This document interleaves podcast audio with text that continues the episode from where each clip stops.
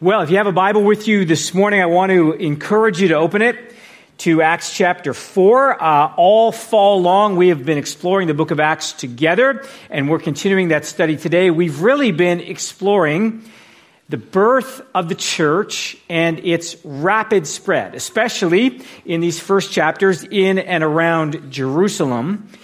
But I entitled this message Underdog Story, and I titled it that way for reasons that will hopefully become clear as we work our way through this passage. For now, let me just say that everyone loves an underdog story. Uh, we like to root for the little guy. We do this in sports. I mean, every once in a while, a Cinderella team uh, kind of comes out of nowhere and knocks off a perennial favorite, or an unknown boxer somehow knocks out the heavyweight champion. Uh, we do this in business, right? There's, you know, those stories of the entrepreneur who kind of starts, uh, starts up a company and somehow dethrones this massive corporation. There's lots of underdog stories and they kind of resonate with us. We root for those things. Uh, sometimes the establishment actually loses. Sometimes the house doesn't win. And when we turn our attention to the Bible, we find that it is filled with underdog stories. I mean, everyone knows the story of David and Goliath, a lowly shepherd boy armed with just a sling and a stone or a few stones manages to defeat this Philistine giant who is dressed in heavy armor and armed to the hilt. But the Bible is actually filled with those kind of stories. When you stop to think about it, we could think about Gideon's army that is just 300 men, but somehow manages to defeat an army of thousands. We could think about Moses v. Pharaoh or Daniel v. Babylon. What makes the biblical underdog stories unique is that the victories that are won were not the result of luck. They weren't the result of being in the right place at the right time. They were the result of the sovereign hand of God, and nothing can stand against God's hand when He acts. But if I were to ask you, what is the biggest underdog story in the Bible? I think most of you would say, well, it is the story of David and Goliath. And I think I would have said that too. I mean, that is the story that gets all the press. It's the one everyone knows. But after reading and reflecting on the book of Acts, I actually think that the story of the church is the biggest underdog story of all time. And the passage we're looking at this morning helps us understand why that is. So let's look now at Acts chapter 4, verses 1 to 12. And here's what it says And as they were speaking to the people, the priests and the captain of the temple and the Sadducees came upon them greatly annoyed because they were teaching the people and proclaiming in Jesus the resurrection from the dead. And they arrested them and put them in custody until the next day, for it was already evening. But many of those who heard the word believed, and the number of the men came to about 5,000. On the next day, their rulers and elders and scribes gathered together in Jerusalem with Annas the high priest and Caiaphas and John and Alexander and all who were of the high priestly family. And when they had set them in their midst, they inquired, By what power or by what name did you do this? Then Peter, filled with the Holy Spirit, said to them, Rulers of the people and elders, if we are being examined today concerning a good deed done to a crippled man, by what means this man has been healed, let it be known to all of you and to all the people of Israel that by the name of Jesus Christ of Nazareth, whom you crucified, whom God raised from the dead, by this, or by him, this man is standing before you well. This Jesus is the stone that was rejected by you, the builders, which has become the cornerstone. And there is salvation in no one else. For there is no other name under heaven or given among men by which we must be saved.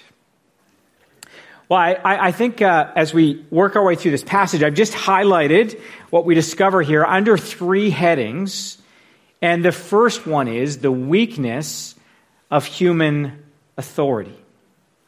Now, I say the weakness of human authority, even though at first glance it looks like a, uh, an impressive show of strength. I mean, notice the way the authorities are piled up in verses 1 and 5. Verse 1 says, And as they were speaking to the people, the priests, the captain of the temple, and the Sadducees came upon them. And then in verses 5 and 6, it refers to the rulers, the elders, the scribes, or verse 5 says the rulers, elders, and scribes all gathered together in Jerusalem. So the rulers represented the state, the scribes represented academia, and the chief priests represented the religious authority. Along with those groups, we're told in verse 6 that Annas, the high priest, was there, Caiaphas, the former high priest, was there, John and Alexander, and in fact, all who were of the high priestly family were there. And Luke relates this account to us in such a way that we're supposed to understand all the power brokers were on one side. The deck was stacked against Peter and John. So, to try to put this in contemporary terms, uh, as you think about this, there are three branches of the U.S. government. There's a legislative branch, which is made up of Congress, the Senate, and the House of Representatives. It's called the legislative branch because they make and pass the laws that govern the country. There's the executive branch, that is the president, the vice president, the cabinet ministers who are supposed to advise him or to advise the president. Then there is the judicial branch, which is the Supreme Court that actually interprets and applies the law in accordance with the Constitution. All three of those things. That's the U.S. government. So my American friends can correct me later if I'm wrong, but if one political party controls all three branches of government, they can basically do whatever they want, at least for a season. Now, if that analogy doesn't quite work for you, you might think of another situation where all the power seems to reside on one side. Let's say the government, the media, and the educational institutions are all lined up on one side. They've got a prevailing narrative that you must adhere to, and if you're outside of that, you are in trouble. That's what the situation looked like in the first century. And it wasn't just those who gathered together on one side, or to use a boxing analogy, who was in the blue corner. It was also about what they could do, what powers they could exercise. And notice what they did with their power. Listen again to verses 2 and 3. It says, They were greatly annoyed because they were teaching the people and proclaiming in Jesus the resurrection from the dead, and they arrested them and put them in custody until the next day, for it was already evening. Now, Peter's going to go on to question the validity of their arrest. He's going to say, Is it because of the good deed that we did? Is that why we're, we were thrown in prison? But listen, this is what they could do. If they didn't like what you were teaching, they could have you arrested, they could put you in prison. Now, I think lots of us sitting here hear that and we think, well, that was the first century. So we can just kind of dismiss that. I don't think we should be so quick to dismiss that. You know, I've had the opportunity to spend time with pastors in places like Algeria or from places like Algeria and Mauritania and China where they have experienced this kind of thing firsthand. And not only did I not feel qualified to teach these men, I didn't feel qualified to shake their hands. But actually, you don't have to travel to one of those places to understand that there is an increasing pressure on the church not to say, not to teach what falls outside of the boundaries of an accepted narrative. Now, I said this is about the weakness of human authority, and I know so far I haven't done anything to convince you of that. I've just highlighted its apparent strength. But I think it's important to know that appearances can be deceiving. In fact, often when you find an external display of strength, like the one we see here from these authorities, it betrays their inherent weakness. Uh, one of my favorite stories about that is found in the book of Esther in the Old Testament. Now, the book of Esther is set at a time when Israel was living in exile. They were living under Persian rule. And the book begins with an impressive description of the Persian king. I'm going to read a fair bit of it. It just describes his wealth and his power, and it starts like this. Now, in the days of Ahasuerus, the Ahasuerus who reigned from India to Ethiopia over 127 provinces, In those days, when King Ahasuerus sat on his royal throne in Susa, the citadel, in the third year of his reign, he gave a feast for all his officials and servants. The army of Persia and Media and the nobles and governors of the provinces were before him, while he showed the riches of his royal glory and the splendor and pomp of his greatness for many days 180 days. And when these days were completed, the king gave for all the people present in Susa, the citadel, both great and small, a feast lasting for seven days in the court of the garden of the king's palace. There were white cotton curtains and violet hangings fastened with cords of fine linen and purple to silver rods and marble pillars, and also couches of gold and silver on a mosaic pavement of porphyry marble, mother of pearl, and precious stones. Drinks were served in golden vessels, vessels of different kinds, and the royal wine was lavished according to the bounty of the king, and drinking was according to this edict. There's no compulsion, for the king had given orders to all the staff of his palace to do as each man desired. When we read that, we're supposed to be impressed by that. I mean, Xerxes or Ahasuerus had an inordinate amount of earthly authority. It says he ruled over 127 provinces. His rule extended from India to Ethiopia. He had incredible wealth. He could use it at his disposal. Every other authority figure was in submission to him. They answered to him. They served him. And he made the rules, he made the laws about everything, right down to the details of no one being under compulsion to drink at his parties. Now, that might seem like a lot of power. But real power actually doesn't consist in regulating such minutiae. In fact, the tendency to regulate such details is actually a sign of weakness, not power, right? We call those people micromanagers. And if you've ever worked for someone like that, you don't look at them and say, wow, what a great leader. You look at them and say, well, I think they're doing this to compensate for a lack of real significance by this kind of attention to minuscule details. But you actually see the weakness of his authority in another more significant way. If you keep reading Esther chapter 1, you read this On the seventh day, when the heart of the king was merry with wine, he commanded Mehuman, Biztha, Harbona, Bigtha, and Abagtha, Zethar, and great names, Carkas, the seven eunuchs who served in the presence of King Ahasuerus to bring Queen Vashti before the king with her royal crown, in order to show the peoples and the princes her beauty, for she was lovely to look at. But Queen Vashti refused to come at the king's command delivered by the eunuchs. At this, the king became enraged, and his anger burned within him. So the king issues a command that his wife, Vashti, is to appear before him in her crown, and lots of commentators think that means only her crown. She's supposed to parade before all of his drinking buddies and show off her beauty.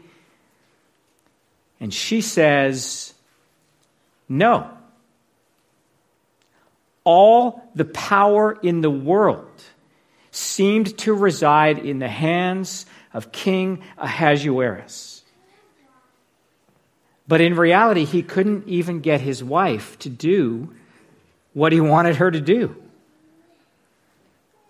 And keep reading, and what you'll find is that in response to that, he, he does what leaders do who have no real authority. He enacts more rules, more regulations, more laws chapter is going to go on to say that the laws of the Medes and the Persians could not be revoked.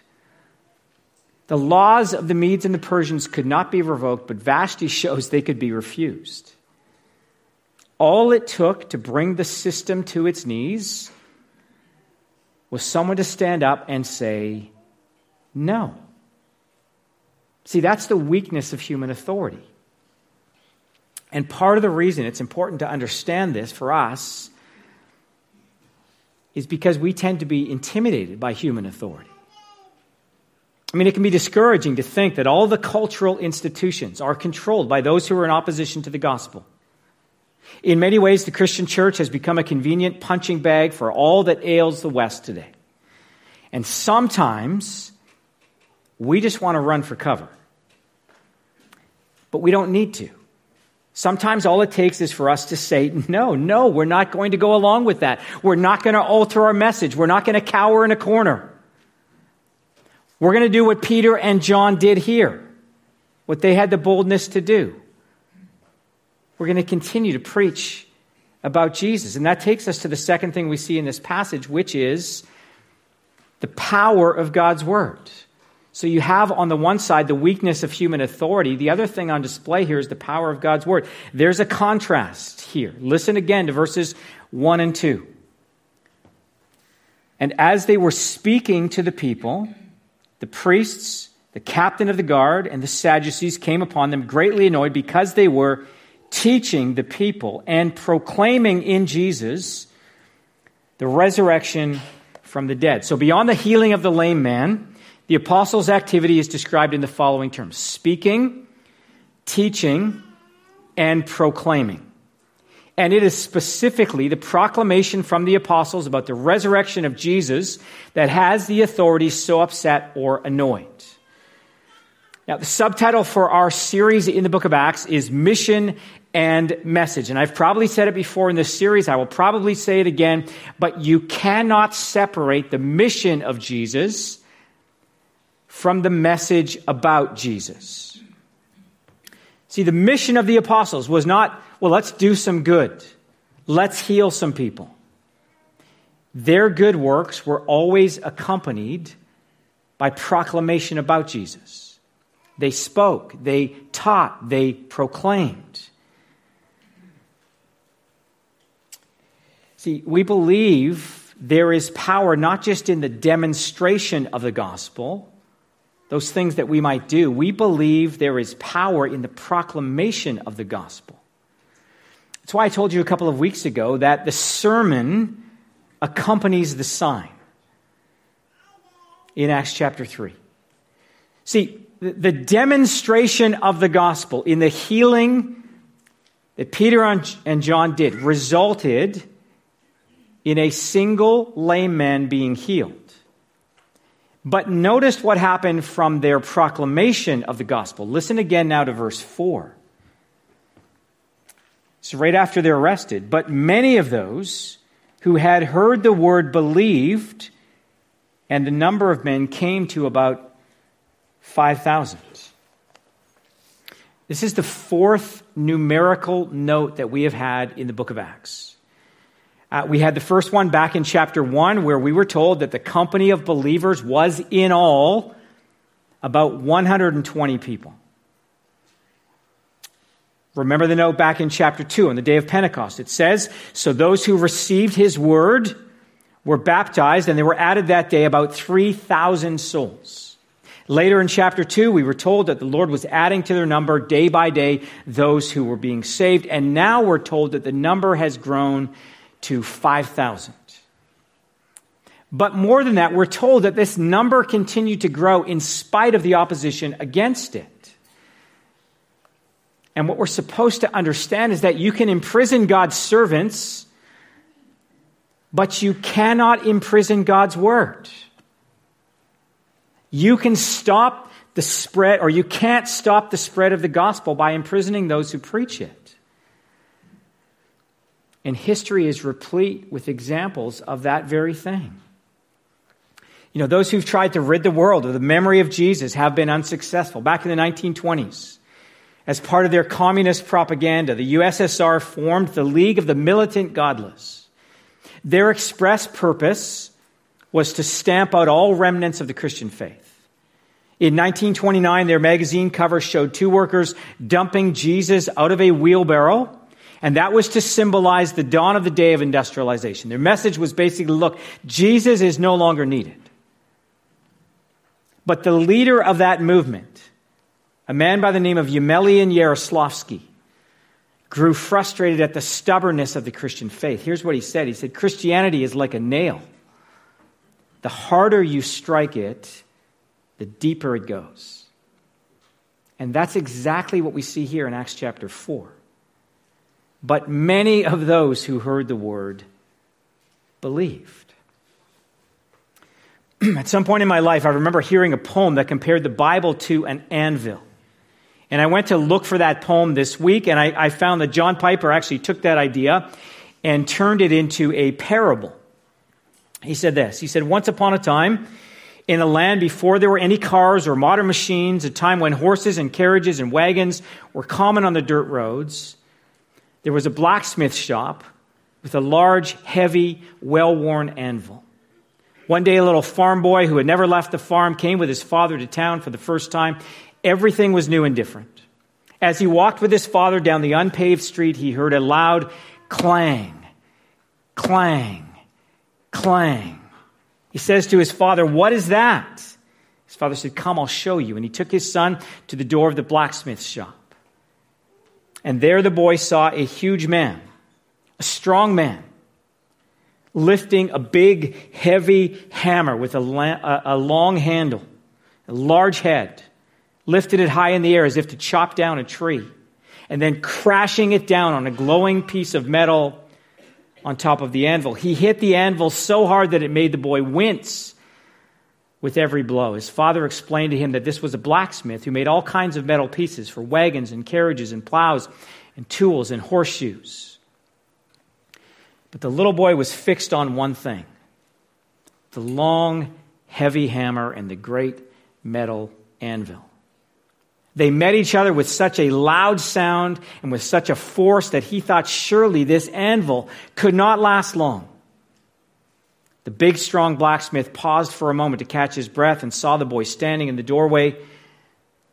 Aren't you going to break that thing? The boy asked, pointing at the anvil. But the blacksmith smiled and said, This anvil is a hundred years old and has worn out many hammers. See, the Bible is like that anvil. It isn't weakened at all by all the blows that rain down on it. Now, it's lasted far more than 100 years, and it has worn out countless hammers. That's the power of God's Word. It has not only stood the test of time, but it often does its best work in the midst of difficult times. And so, here, in spite of the opposition from the authorities, in spite of the arrest of Peter and John, the Word of God continued to grow. And many believed. In spite of the arrest of Peter and John, the church continued to grow. That's the underdog story. It's written all through the Bible. Here's what the Apostle Paul would later say while he's in prison I want you to know, brothers, that what has happened to me has really served to advance the gospel, so that it has become known throughout the whole imperial guard and to all the rest that my imprisonment is for Christ. So, what had happened to him was his arrest and imprisonment. But Paul's perspective on that was not that he was a captive, but that he had a captive audience. Right? That all those who guarded him had to hear about the gospel. And I would just say that same scenario has played out countless times through church history. So there's the weakness of human authority, and there is the power of God's word. Third thing we learn about in this passage is the gift of salvation. And there are several things that we can say about this gift. The first one is simply that it is a gift. Now, a gift by its nature is something that is undeserved. I know Christmas is approaching, and I know sometimes we talk about giving gifts for good behavior, right? If you were a good little boy or good little girl, you know, you might get this gift, or good spouse, I guess. Um, but technically, if you earned it, it's a reward, not, or it's a reward or a payment. It's not a gift. And we can see the startling nature of the gift that is given in Jesus by looking at Peter's answer to the authorities in verse 8. Peter says this. And Peter, filled with the, with the Holy Spirit, said to them, Rulers of the people and elders, if we are being examined today concerning a good deed done to a crippled man, by what means this man has been healed. Now let it be known to all of you and to all the people of Israel that by the name of Jesus Christ of Nazareth, whom you crucified, whom God raised from the dead, by this, or by him, this man is standing before you well. Now, when Peter says what he says, he says it not just to establish the guilt of those who crucified Jesus. You crucified him. Because the tr- he says it's not just to establish their guilt, because the truth is every one of us is guilty. His point is that Jesus was God's gift of salvation to unworthy people. That's an incredible gift. They didn't earn it, they didn't deserve it. And we read this all through the New Testament. So, Romans chapter 5, we read, well, For while we were still weak at the right time, Christ died for the ungodly. For one will scarcely die for a righteous person, though perhaps for a good person one would dare even to die. But God shows his love for us in that while we were still sinners, Christ died for us.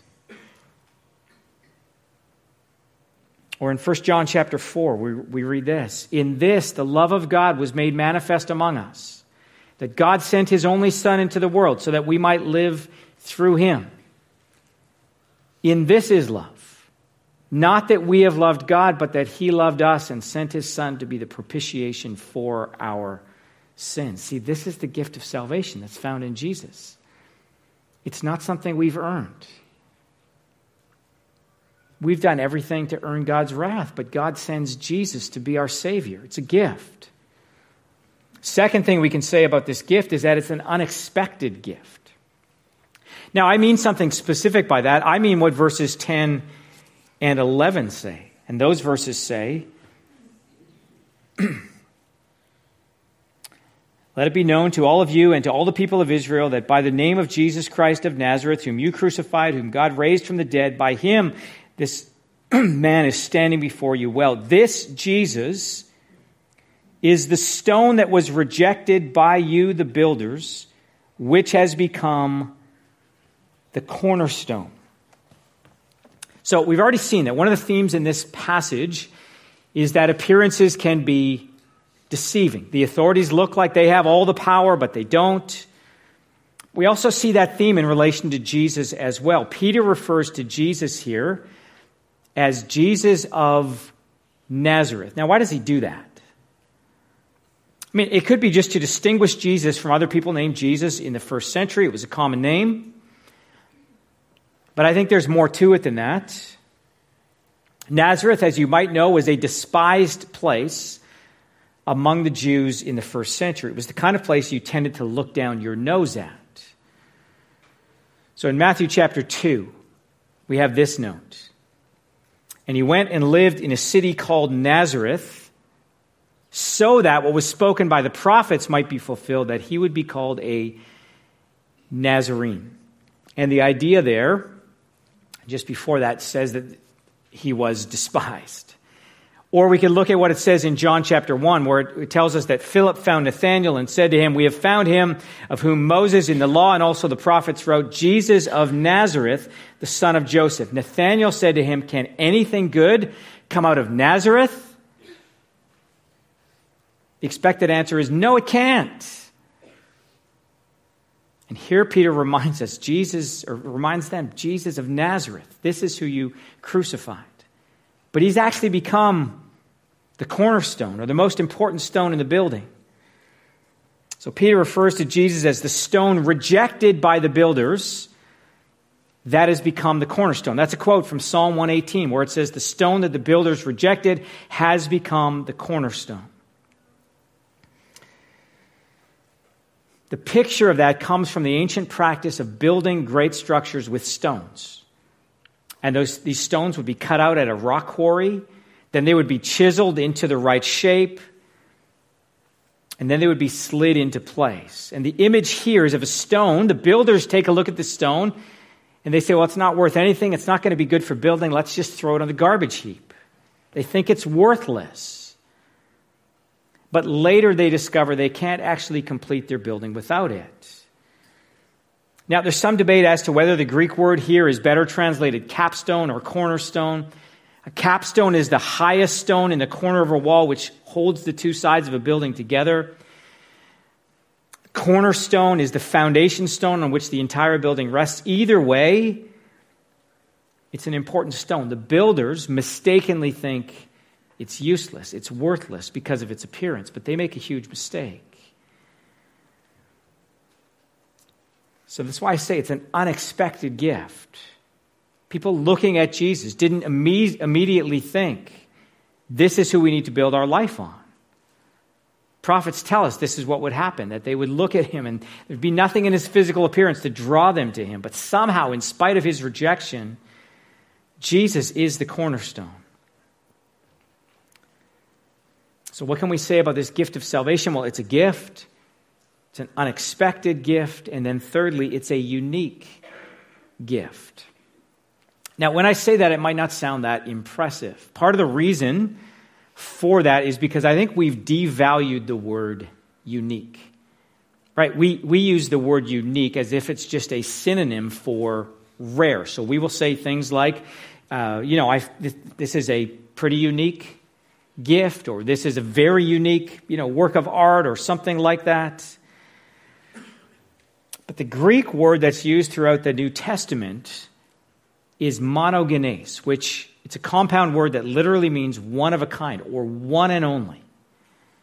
There aren't degrees of uniqueness. Nothing is sort of kind of unique or very unique. To be unique, it means it is one of a kind. There's only one of them.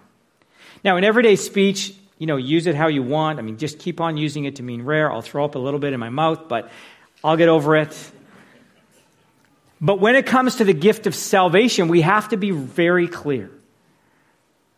The most famous Bible verse of all time says it this way For God so loved the world that he gave his only Son, that whoever believes in him should not perish but have eternal life. Jesus is God's one and only Son. It's that word, monogenes.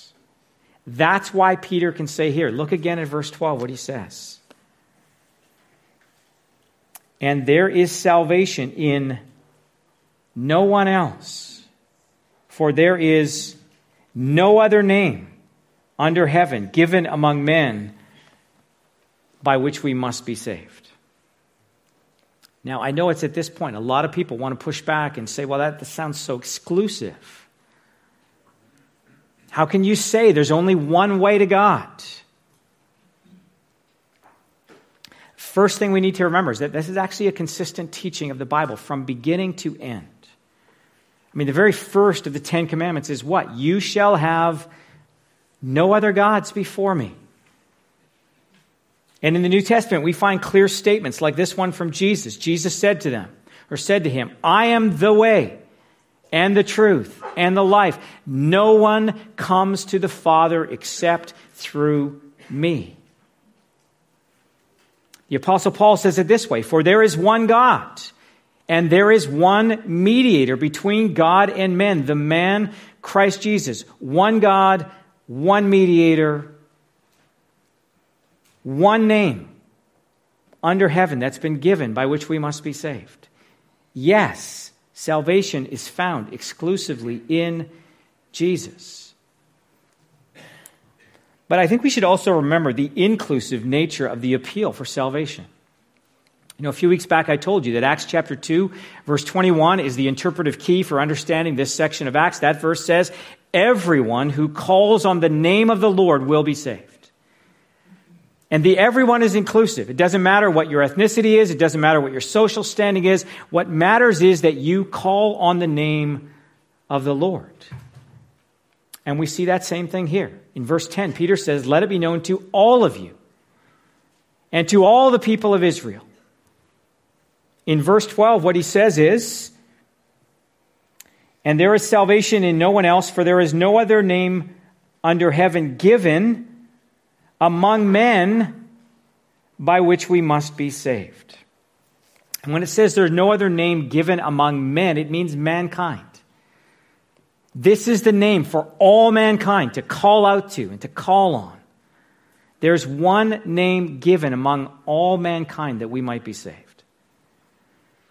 Now, a moment ago, I read you a, a verse from 1 Timothy about the exclusivity of salvation found in Jesus. There's one mediator. But I want you to hear that verse again in its surrounding context and note both the exclusive and the inclusive nature of the gospel. Here's what Paul said This is good and it is pleasing in the sight of God our Savior, who desires all people to be saved and to come to the knowledge of the truth. For there is one God and there is one mediator between God and men, the man Christ Jesus, who gave himself as a ransom for all which is the testimony given at the proper time. So, what are we supposed to do with this knowledge? Well, we are supposed to understand there is one path to salvation. That path is found in Jesus. There's one name that we can call on, but that invitation to call on that name goes out to everyone. You are invited to call on that name. If you have not already done that, that's the call to you today, is to call on the name of Jesus for your salvation. Let me pray.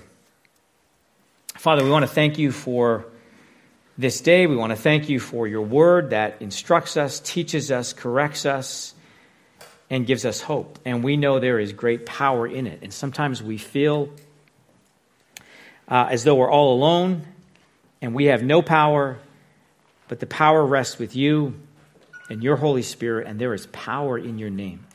And we pray that we would not shrink back in fear, but we would live with boldness, and that we would hold out the hope of salvation to all.